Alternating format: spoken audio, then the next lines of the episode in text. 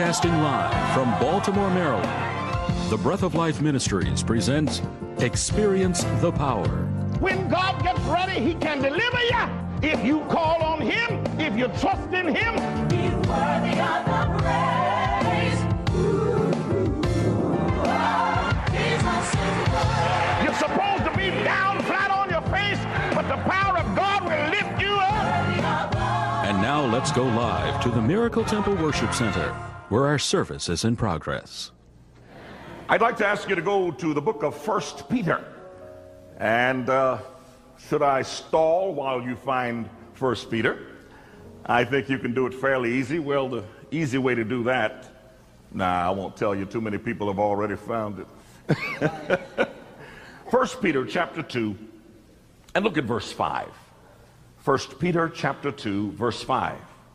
Ye also, as lively stones, are built up a spiritual house and holy priesthood to offer up spiritual sacrifices acceptable to God by Jesus Christ. Would you pray with me? Father, we, we thank you so much for what you are doing. Your power through Jesus Christ, your power through the Holy Spirit is reaching around the globe and particularly across the United States of America. We know that you are drawing people to Jesus Christ. Now, Father, we only ask that you continue what you are doing. We understand that it's not us, it's not by might, it's not by power, it's by your spirit that people are being drawn. So tonight we commit ourselves once again. We'll follow where Jesus leads if you'll simply give us your grace. This is our prayer in Jesus' name. Amen. The Bible says that uh, we are part of a spiritual building. I entitled this message tonight, Playing Church. And I did it intentionally because tonight I will share with you my belief that if Satan can't keep you away from church, he will bring you to church, but not let you do church as the Bible suggests. In other words, I know you know people who won't go inside of a church. I've met plenty of them. They say I wouldn't go close to a church. And I hope by the time I'm finished tonight, you'll understand that that that may not be the greatest decision of your life. Because the fact is that, as the text just told us, we become part of a spiritual building. It's an invisible building, but when we are all linked together in Christ, we are actually the body of Christ. We become the church. So it may not be the greatest decision you ever made to stay away from that organization. But there are some folk who come to church and then the devil starts playing little games. He tries to get you away from the real meaning of church. There are some people, and you know who you are, there are people who think that going to church is a fashion show.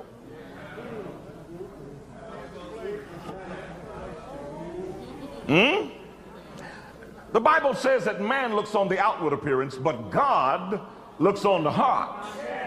So I have nothing against people dressing well to go to church. In fact, if you serve God and return a faithful tithe and an offering, how many know that God will open the floodgates of heaven and might make it possible for you to get clothes without money. He does that. The Bible says that God clothes the lilies of the field. And if he makes them beautiful, how many know that he can make you look your best? I think that when you come into God's house, there is nothing wrong with wearing something presentable to be in his presence. But you can't get caught up in it. There was a church that I pastored long ago. You'll never guess where it was. There was a gentleman who timed his entrance. He would wear a different suit every Sabbath. And he waited until I had just stood up. I was just finished with my text when everybody's concentration was on the Bible. And then he'd make his grand entrance. I don't know how he did it. It was as though he was floating down the aisle. And just as he thought, people would turn and look at him. And they'd say, Oh, he never wears the same suit. Well, one day I had a talk with him. Uh, I told him how I was not amused. I said, Do you know that you come in the same time every week? He said, Oh, I never thought of that. I'm not sure that was the truth. What do you think? He said, No, I, I, I just, I guess that's just when I come in. I said, And of course, we are happy. Every one of us is happy that the Lord has given you different suits. I don't know where you're getting them from, but hallelujah. It's just that we don't come to church to get excited about your clothes. We're here to praise the name of Jesus and to worship him in the beauty of holiness. Now, I may be wrong, but I do think that there are some people who, when they have caught a sale, and when even they are shocked at what they have on, you can tell, can't you? Because they kind of. Uh... When they are even shocked, they will come in and then they'll think of something and they'll go out. And they'll come back in and they'll remember something else and go out. What they're trying to do somehow, maybe I'm misreading, I hope I'm not misjudging, but it appears that when they dress in a normal fashion, they can sit down. But when they think they're looking really good, they got to move around a little bit. I'm not mad at you. I hope you find another sale. I wish you would find a sale where they got something for me. But when you dress up, you are not the center of attention in God's house. Jesus is the center of attention. I've, I've met people who uh, happen to purchase a new automobile. And you know, you can't bring it in. They would if they could. So they have to say, look, you know something? I was meaning, you remember I've been saying I'm gonna, I got something for you? Could you come out with me now? I've got it in my trunk. Okay? And then you go out, you know, on this. Say, Where, where's your car?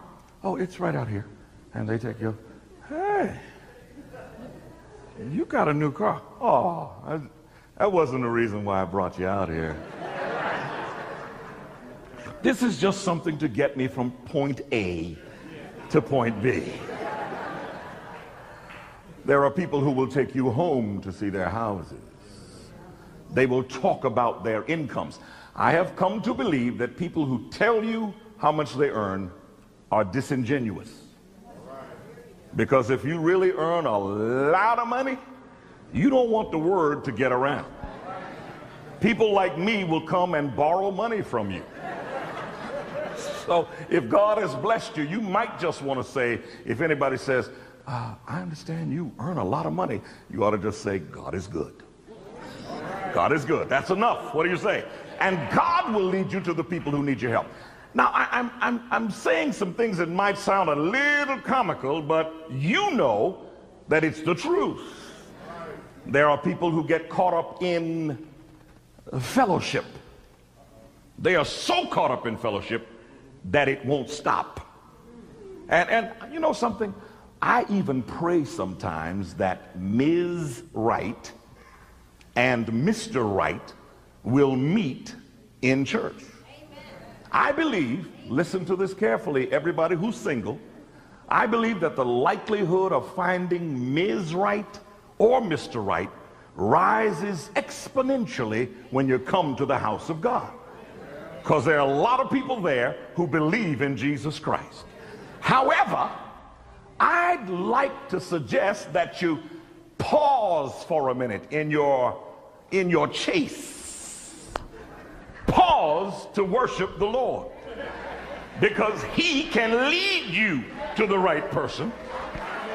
And you ought to give him the respect of just taking a break from your activities looking for the right person and praise his name. You'd be surprised. He can pull you together. He can bring you together in the parking lot, at the water fountain. It's amazing what God can do. God arranges meetings. So put him first. Now, tonight I want to do this. I'd like to talk about what church ought to really be about because I think there are too many people who are outside and won't come in. And then there are a lot of people who are in, but for the wrong reason. Fellowship is good. Good, nice clothes, wonderful. Nice car, okay. God gives these gifts. But when we come together for worship, when we come together in God's house, there ought to be a reason for it. And the first thing we need to start out knowing is that the head of the church is Jesus Christ.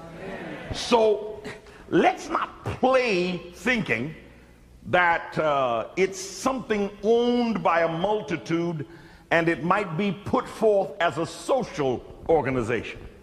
I know that fellowship is wonderful. I enjoy it. In fact, I don't even like churches where people don't fellowship.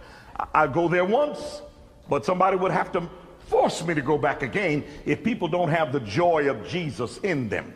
I believe that when Jesus is in your heart, you fellowship with each other because if God is my father and you are in the family of God, you are already my family member.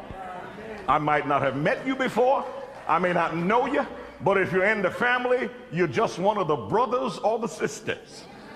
But you can't get caught up in anything where Jesus is not the center. So the Bible says in Ephesians chapter 5, uh, well, I ought to get it in chapter 1 first. Ladies, you will understand in just a moment why I'm going to take it first from Ephesians chapter 1. I'll go to 5. Ephesians chapter 1 is where I need it first. And uh, verse 22, it says, and hath put all things under his feet, and gave him to be the head over all things to the church, which is his body, the fullness of him that filleth all and all. So the head of the church is not the pastor. Now, every pastor really knows that. I'll tell you, sometimes pastors are tempted. I have been tempted to think, this is my church.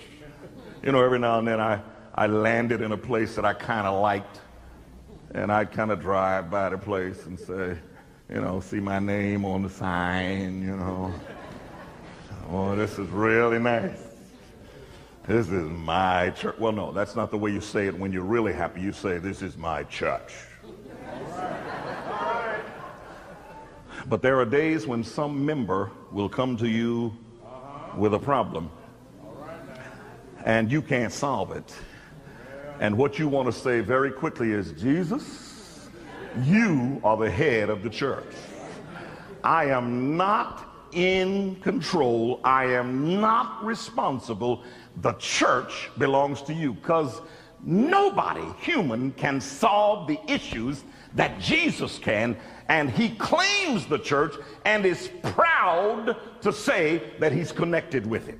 Jesus is the head. Now, let me read that one that the ladies might not particularly approve of. In fact, when I do weddings, some of them ask me not to put this one in the vows. This is Ephesians chapter 5, verse 23.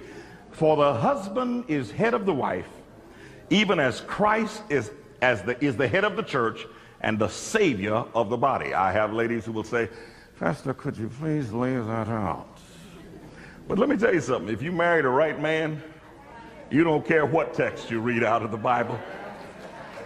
Because that same, that same thought pattern suggests that just as Christ would give his life, did give his life for the church, the right man would give his life for his wife. And if you ever find a man who is in Christ, who's not self centered, but Christ centered, no text in the Bible will disturb you. Can I get the ladies to say amen anyway? Jesus is ahead. The, the, the, next thing you must understand is that in this household, there are others. Sometimes people think there are only regular members in the church. The fact is that in this household, there are other members. There are angels, there is the Holy Spirit, there is Jesus, and doubtless there are unfallen beings in other worlds who are all part of the family. Can you imagine being in the family with angels? Can you imagine being in the family with Jesus as your big brother? Can you imagine being there with God the Father, with the Holy Spirit? We are in an amazing family. So I don't care what family brought you here by natural birth. When you are born again into the family of God, you are in a high class family. You have friends in high places.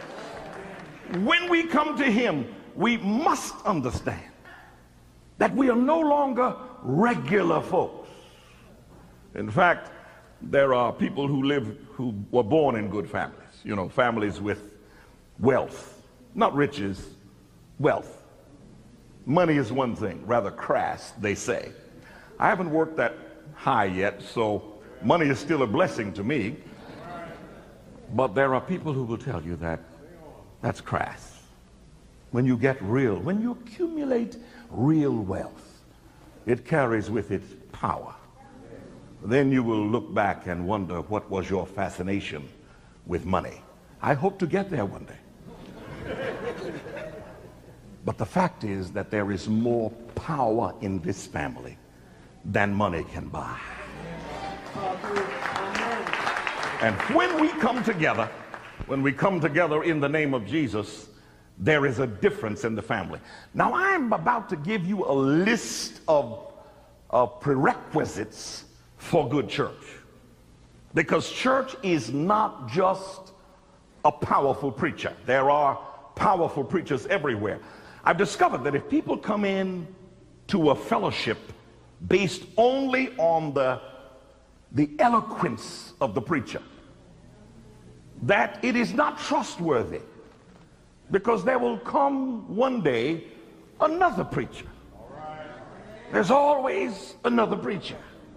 So if the only thing that holds you in the fellowship is the eloquence, the movement, and you know, eh, we all study that stuff trying to look more powerful than we are. But in the final analysis, the power of the preacher is Jesus. If it's only the ways and the methods, there'll be another preacher who's more powerful. You'll always be chasing to find the greatest preacher. The church is not built on the eloquence of speakers. If you are caught up in that, you will live a horrible life, always chasing something better. The church is built on things that are far more substantial. Let's begin with Mark chapter 16 and verse 15. I'll read some of these because I have far to go tonight. I won't read them all, but I'll, I'll give you each one, and you should be ready with your paper and your pen to make sure that you don't miss one of them. Mark chapter 16 and verse 15. And here is what the Bible says. And he said unto them, Go ye into all the world and preach the gospel to every preacher, creature. The fact is that the church exists primarily to propagate the faith, to talk about Jesus. Jesus does not need lawyers to defend him. He does not need judges to split hairs. He does not need law officers to enforce him. He only needs witnesses to say what Jesus has done in your life. We are called to be witnesses, to share with others what Jesus has done for us. You may never understand that sermon that we shared the other night on the 2300 days. But if you can talk about that one day when Jesus came into your heart, if you can talk about the change that happened in you because Christ became your elder brother and brought you in the family with God as your father, if you can talk about that, people will be drawn to Jesus by what you say. I promise it will happen. So the main reason for the church to be there, in fact, if you go to a church where nobody is being drawn, there's something wrong with that church. I have been to churches where they were happy with the number they had. In fact, I, I had a church board to tell me one time, uh, please don't bring others. And a bell rang in the back of my head. I said, you know something, you're at the wrong church. This is not a good place for you to be. Because the only thing I'm interested in is bringing people to Jesus. I thought when I took this job that that's what I was supposed to do. I thought I was supposed to get the truth in the Word of God and proclaim it in such a clear way that when people heard it, they would run and say, Can I get in? But if I'm at a place where they're saying, we, are very, we're very comfortable, very comfortable with the size of our church. Please don't do any of that thing called evangelism because then we'll get all kinds of different people, not like us, and they will come and disturb the equanimity that we enjoy. And it was not long after that that I requested and received a transfer. Because I got to preach me some Jesus. What do you say? Then the church is here to provide spiritual fellowship. Hebrews chapter 10 and verse 25 says that you ought not forsake the assembling of yourselves together. I know that it may seem simpler to worship God alone. Hmm? Now you got quiet and I understand it. You may think that's a moment where you don't want to be drawn into a trick. But I know that it's complicated to live even with the people who think of themselves as saints. Because everybody who says they're a saint is not a saint. Sometimes you'll be shocked that some of the people who are thought of to be the most religious are the most caustic with their tongues. They may not have a weapon, but their tongues have become their weapon. And they can eviscerate you standing right in the lobby of the church and sound holy while they're doing it. But the fact is that God has said you ought to be together. I believe that in the fellowship with other believers, there is a tension that helps us grow. My wife and I were caught in a certain city. We had no money and nothing to do, but we were dressed. We only stopped there for a moment and we are going to stay overnight. And we were wondering what should we do. They, we, we had in our, in our hotel uh, an advertisement for a, a trip through a diamond factory. I figured that was, that was one of the safest things we could do because we didn't have any money. And we didn't want any diamonds. We didn't know what to do with them. So we went and uh, dressed up, and they picked us up in a limousine. I guess their assumption was that we would purchase diamonds. and we went there, and instead of getting a diamond, I got a sermon illustration. One of those folk in the factory showed us that the way you start shaping a diamond into that cone shape is that you rub two diamonds against each other. I said, Well, why do you do that? He said, Because there's nothing else hard enough to shape a diamond than another diamond. You, you see my sermon illustration coming on? So I got excited in there. It wasn't because I was going to buy a diamond. I said, God is good. The reason why God puts Christians with other Christians is because nobody else is hard enough to shape us.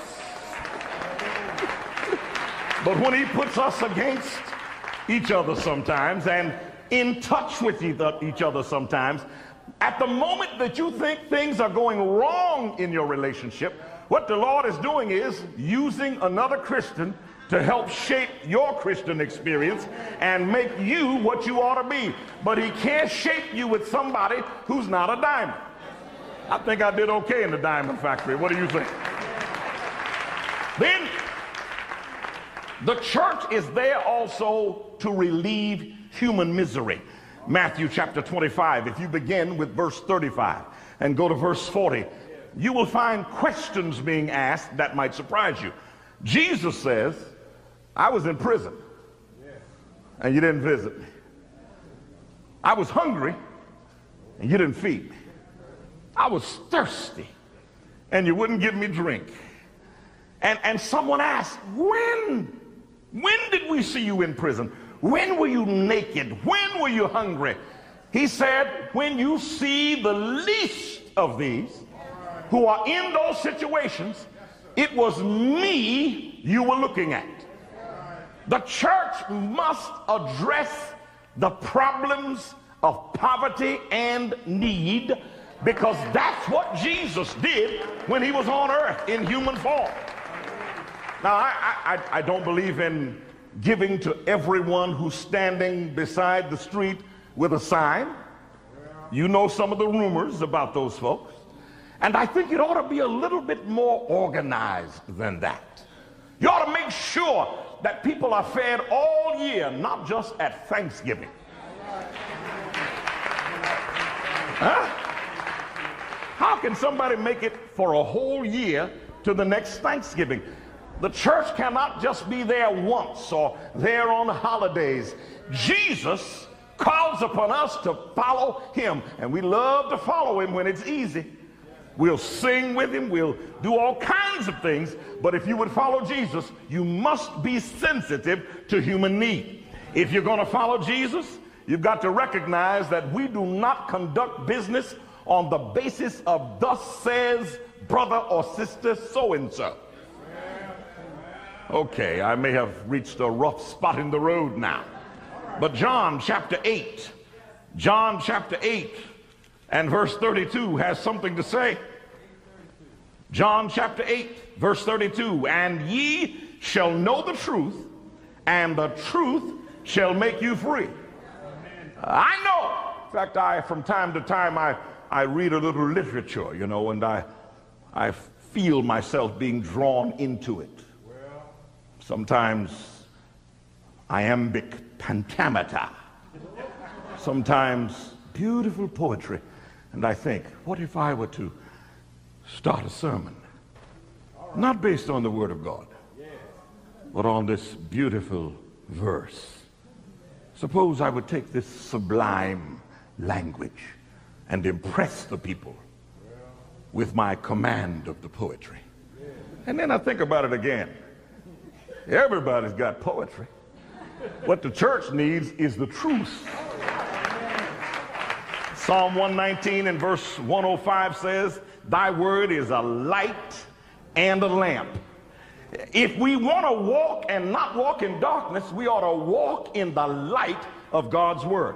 So the fact is that churches ought to be governed on thus saith the Lord. Not on popularity, not on who attends. You know, I'm impressed too. I've, I've been a pastor of a church where we would get certain members, and the folk would say, Do you know who's coming, Pastor, to hear you? And I'd say, Who? Look out there next Sabbath. See who's there.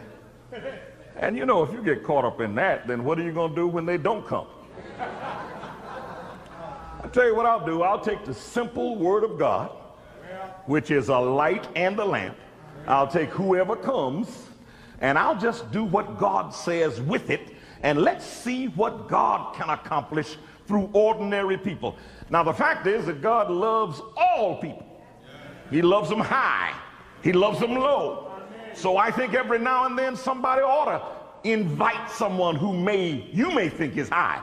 Uh, in God's sight, you'd be surprised who's high and who's low. You'd be surprised who's important and who's not. But the fact is that there are folk who get caught up in that. It's not that which is the power of a church. If you've got 25 star members, it's still the house of God.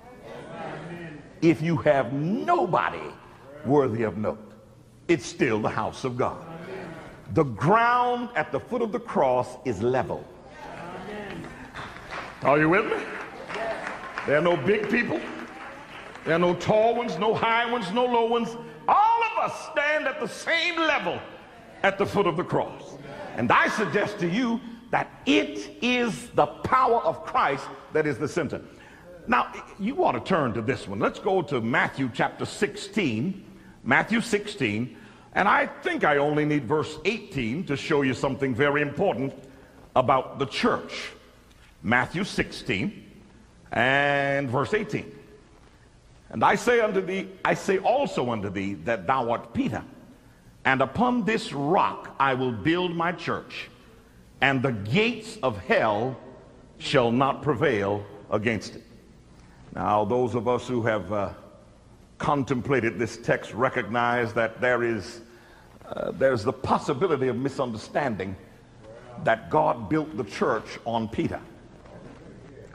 If that had happened, if Jesus had been so thoughtless as to build the church on a human being, not far from that time, you remember that Peter was caught up in a situation where he used language that was not appropriate for a follower of Jesus in order to pretend that he had never met him. I got a little lesson before I move. If you walk and talk with Jesus, people will know you've been with him. They'll know that you can't fool folk. If you walk with the devil, he'll tell on you. Oh, I wish I had time to talk about that. You play with the devil, he'll mark your face, do stuff to you. If you play with the devil, he'll mark your walk. He'll do something to your talk. The devil will tell on you. But if you walk with Jesus, people will say, hey, there's something about you. And Peter had been with Jesus too long. Uh, the, the fact is that there is none other name, and this is Peter declaring it, there's none other name under heaven given among men whereby we must be saved. And that is the declaration of Peter. So even Peter knew that the church wasn't built on him. Here's what I want to pull from this text the devil hates the church. Have you already figured that part out? I've had people tell me, you know, before I heard this thing that you preach, before I decided to give my life to Christ, my life was always fun. I used to have a wonderful time. And you know something? I don't doubt you. Because if you're walking with the devil, he has no reason to bother you.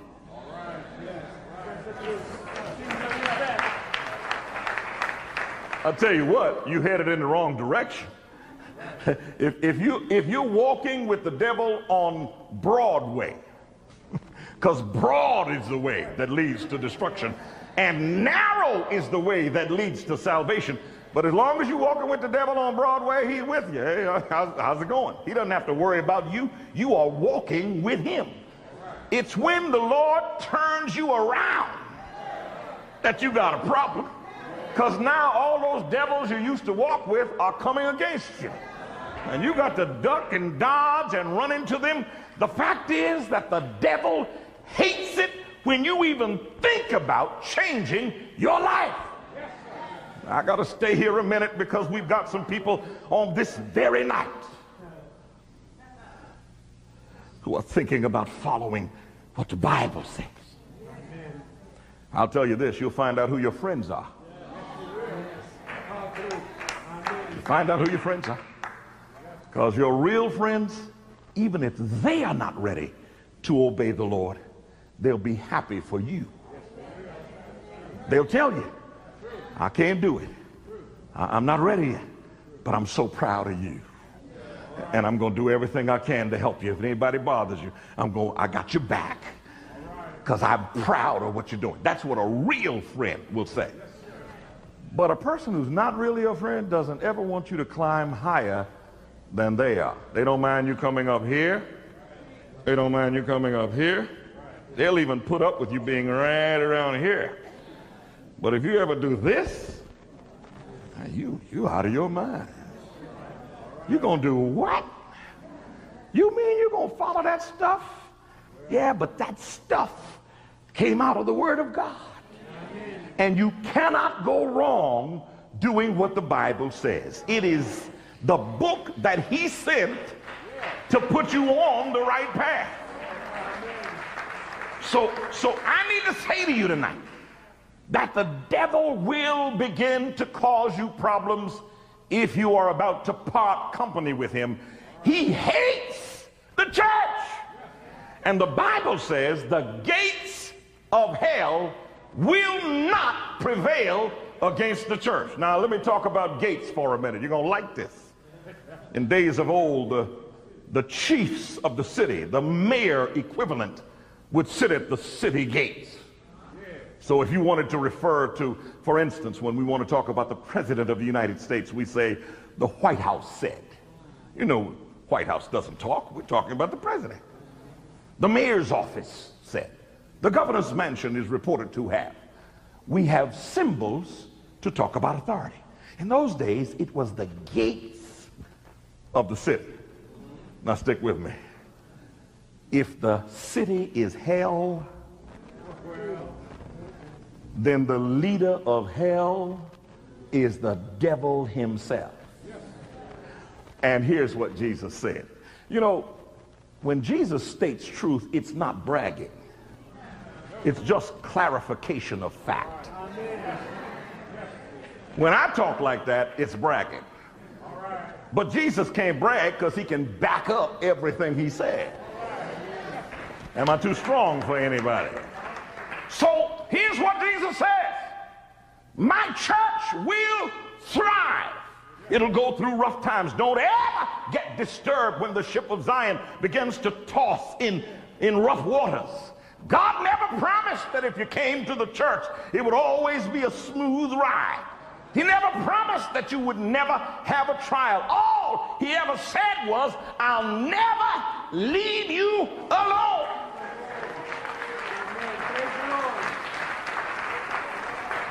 You, you ask those Hebrew worthies.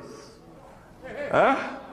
Remember when the king said, heat that thing seven times hotter and put them in there. And the gods who put him in the fiery furnace fainted because of the heat. But when the king looked in there from a distance, I'm about to say, he said, What happened? I put in three, but now I see four.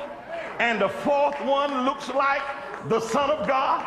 And I'm going to tell you tonight if you ever get in a furnace in the name of Jesus, you may be in a hot place, but you'll be cooled by the fourth person in the furnace, and that person is Jesus. You may have hard times. You may have trials. But trials are what make you cling to Jesus. I have never read what the Hebrew worthies did when they saw Jesus in the furnace. I can tell you what I would have done. Lord, can I just, you know, I just want to be close to you. So they might not have been able to see that there were four in there if I was one of the three, because I'd have been close to Jesus. When hard times come, I've learned to stay close to Jesus. He will never leave you. And if you've got any brains at all, you'll never leave him because he can get you in and get you out. He knows how to deliver the godly out of trouble. He's a very present help. Well, you're going to make me preach. So, so the devil hates the church. Now, watch, watch this because I'm getting ready to turn a corner. What the devil says is this. First thing I try to do is keep him out of the church. But if I can't keep him out, I get him hung up on a preacher. Nothing wrong with loving your pastor. I think you ought to love pastors. And if I didn't say that, then I'd be putting myself in trouble.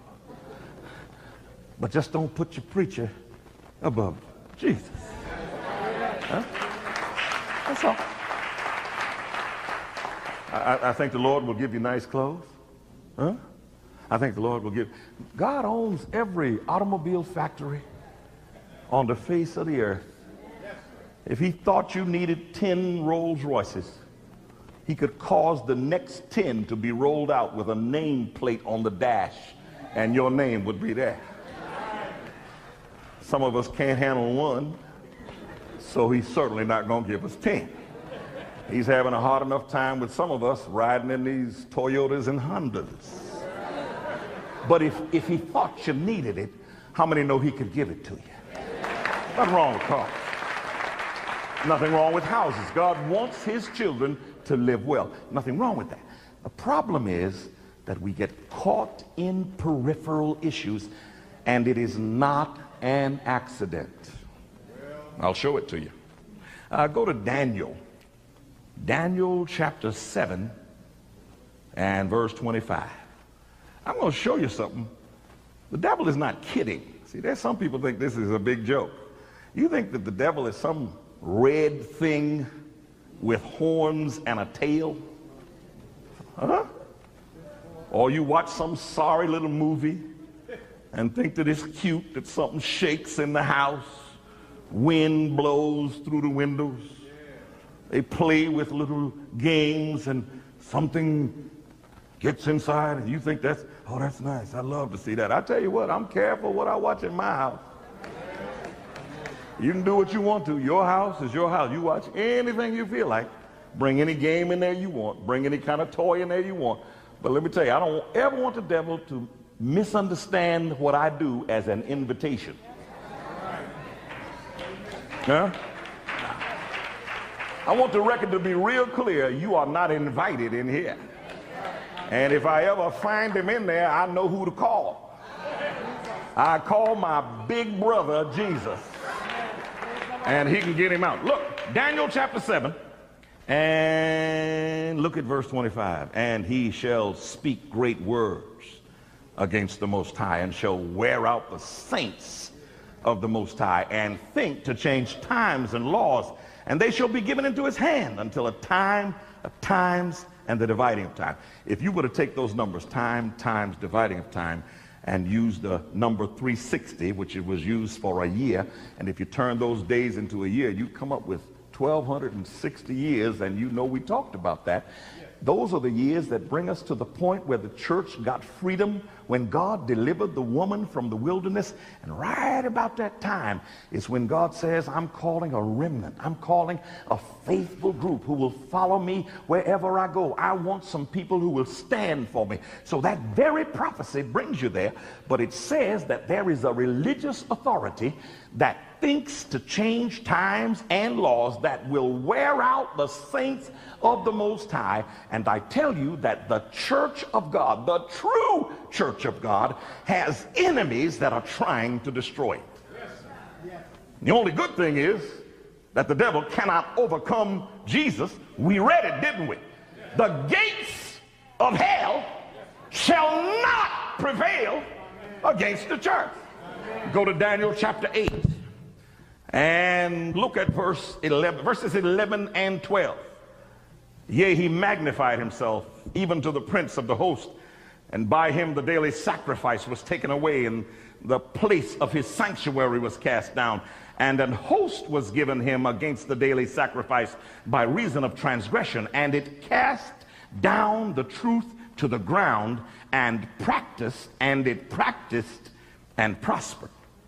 A religious authority that cast truth to the ground. So listen to the devil's plan. Let him go to church. Just give them false doctrine. Cast truth to the ground. Now, there's some things we know because we've been here for a while together. Had somebody ask me the other day, don't most people come in and preach over a weekend and leave? I said, yeah. How in the world you been able to afford to stay here this long? Well, because I had a lot to say. And it all came from the Bible. Watch this. This authority cast the truth about baptism to the ground. Somebody says you ought to sprinkle. But the Bible says when Jesus was baptized, he went down, came back up. Are you with me? The truth about the mortality of the soul. There are some who teach that when you die, you're not really dead, that something floats around, the soul is indestructible. But we read it right from the Word of God.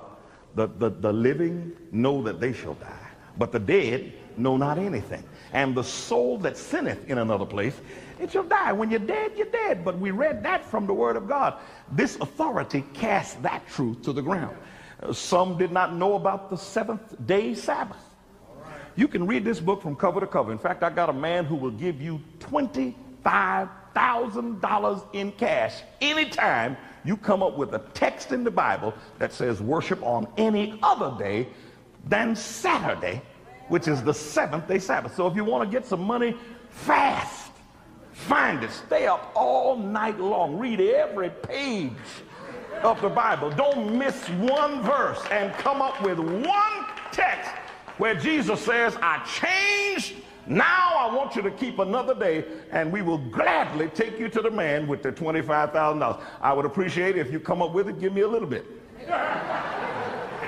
But I have no hope whatsoever because I have read the book from cover to cover and Jesus does not change. He says, until heaven and earth pass away, not one dotting of an I or crossing of a T will pass from this law. And in the middle of the Ten Commandments, it is, it is the Sabbath that stands out. But, but the truth was cast to the ground. Then the truth was cast to the ground about the priestly ministry of Christ. Nobody knew. They thought when Jesus went to heaven, it was just over. You and I know that when he went to heaven, he, he went into the heavenly sanctuary as my high priest. And when I pray, when I pray, I pray to God, but Jesus is there. When my sins need to be forgiven, Jesus says, My blood, Father. I don't have the blood of lambs or goats or sprinkling of a heifer's ashes. My blood was shed on Calvary. And since I shed that blood, I can bring that blood to this sanctuary. And without blood, there is no remission of sin. But when the blood of Jesus touches my sin, my sin is gone. What can wash away my sin? Nothing but the blood of Jesus. Then there came a reformation led by Protestant churches, and they got a lot of things right, but there are a few things that didn't get right. They ignored the Sabbath. They said, uh, well, this immortality thing, let's just breeze over that. They said, uh, we're not sure about baptism. Just kind of baptize the way you like. It's okay. They, talk, they talked about a lot of things, but never mentioned what Jesus is doing right now in the heavenly sanctuary. And then they began to make war between grace and law. You know, if you're under grace, you don't have to do anything right anymore. And what it does, it makes you think that in the name of Jesus you can steal, you can lie. That means you could look at my wife in this auditorium tonight and devise a plan in your heart that you could take her from me and do it in the name of Jesus. Well, in the name of Jesus, you better stop thinking like that.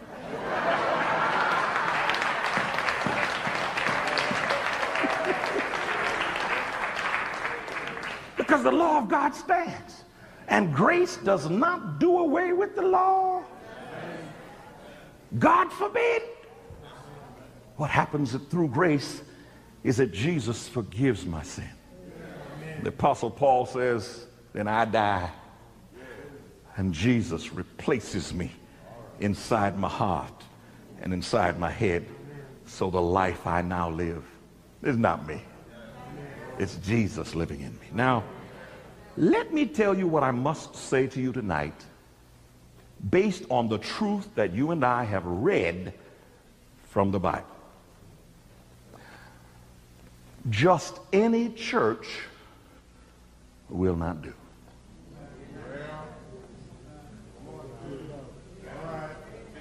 I am not talking about denominationalism. I got relatives in practically every church there is. And I won't call the names, but there are some denominations that are quite highbrow. And they look down on me. They say, you, you, you don't reach where we are. And I say, yeah, but the blood of Jesus reaches down to the depths.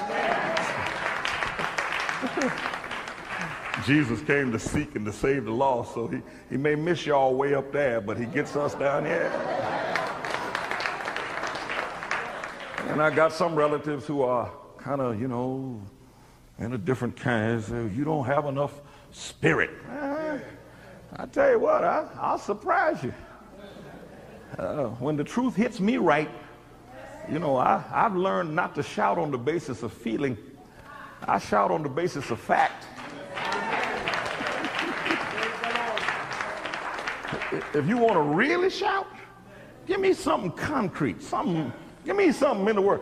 I don't want to shout on gravy.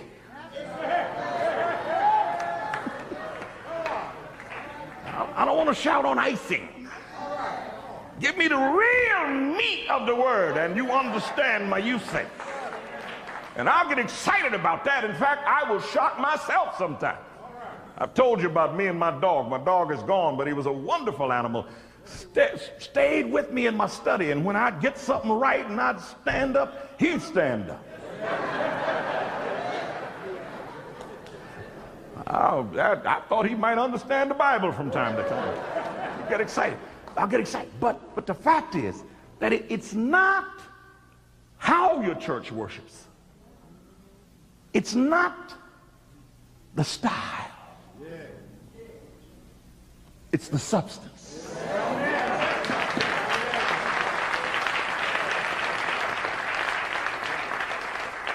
Turn with me to Ezekiel. You need to look at something there. Because I, I, you know, I've had some people tell me, Preacher, you got some gifts. Ezekiel chapter 22. You've got a couple of talents. If you could just get off of that stuff, that, all that, all those texts you read, you could just let that go. Just, just ride on your skill.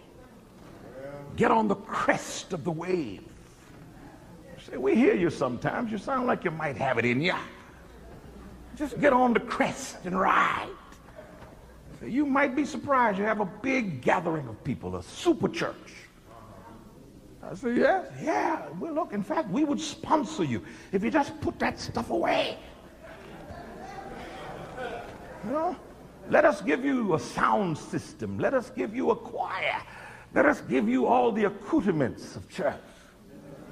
We could build you a place with soft pews and thick carpet and pretty windows, and all of us could be rich.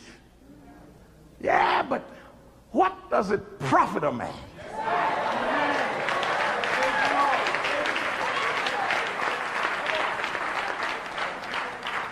If he gained the whole and lose his own soul. This is Ezekiel chapter 22. Look at verse 26. Ezekiel chapter 22 and verse 26. Listen to this. Her priests have violated my law and have profaned mine holy things. They have put no difference between the holy and profane. Neither have they showed difference between the unclean and the clean, and have hid their eyes from my Sabbaths and I am profaned among them. Now, I want to tell my, my downlink sites tonight that the Lord has moved on my heart, and I'm going to, uh, I'm going to do a different kind of appeal here at this downlink site. So if you're an operator or a pastor at one of our downlink sites, here is what I need to warn you about.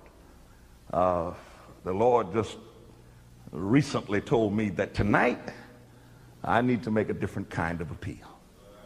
So I'd like for you to join me at your downlink site and make an appeal with me.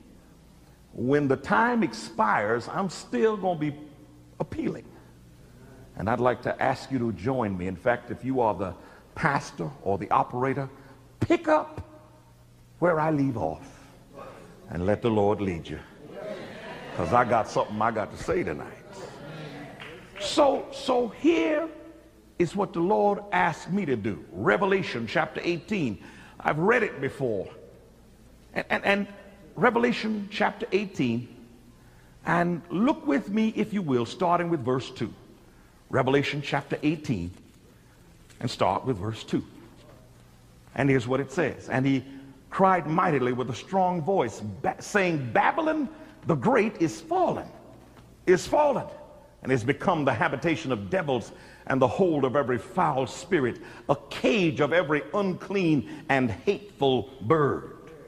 So the Bible says Babylon, we talked about it before. Babylon is the representation of systems that set themselves against God. And God says they are finished.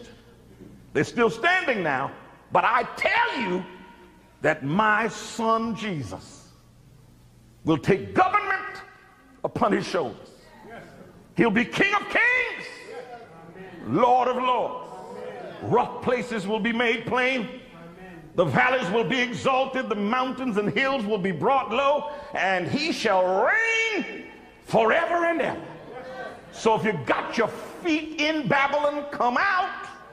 Look at verse 4. And I heard another voice from heaven saying, Come out of her, my people, that you be not partakers of her sins, that you receive not of her plagues. What the Lord is begging with you to do tonight is not to turn against everything you ever did. There are people under the sound of my voice tonight who have been Christians practically all of their lives. And your experience has been valid. There's nothing wrong with following him all the way with what you know. But when the Lord shows you a little bit more, to be faithful, you got to step up to another level.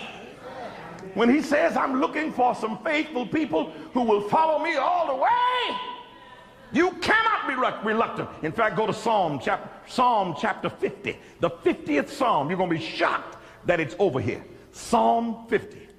You'll be shocked because you don't think the psalmist has this kind of thing. But Psalm 50, verse 5 says this Gather my saints together unto me, those that have made a covenant with me by sacrifice. There are people, listen to me, you've got to hear this. There are people who never looked like Christians.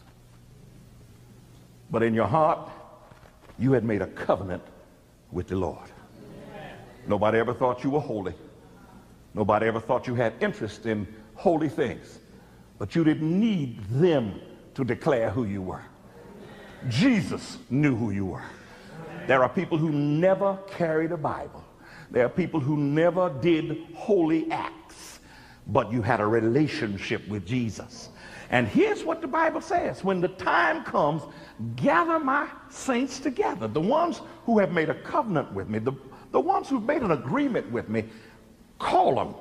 Just call them in my name, and they will recognize that it's not you, Pearson, it's him, Jesus, and they will follow me wherever I ask. And tonight, here's what I'm saying to you. Ephesians chapter 5 and verse 23 says that you've got to find a church that follows Jesus as Lord and Master. Mark 16, 15, it needs to be a worldwide body that spreads the message around the world. Luke chapter 4, verses 16 and 31, it's got to be a church that keeps all the commandments, including the fourth commandment about God's Sabbath. Matthew chapter 5, 17 through 18, it's got to uphold God's law because Jesus upholds God's law. 1 Corinthians 6, 19 and 20, you've got to have a diet, a style of dress, and behave in your conduct in a way that pleases God.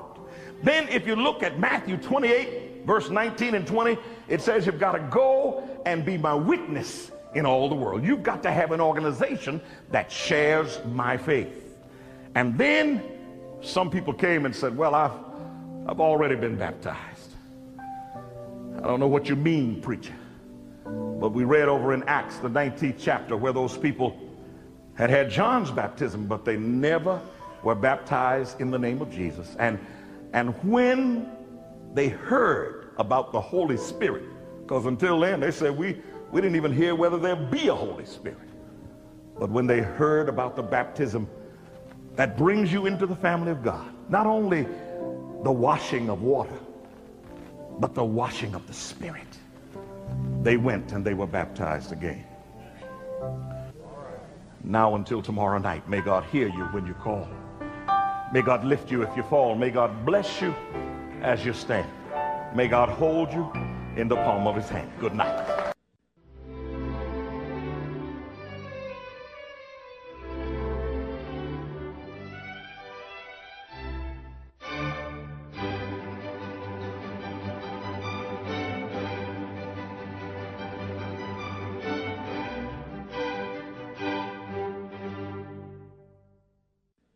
Walter Pearson believes that Jesus Christ is the answer to every problem you face.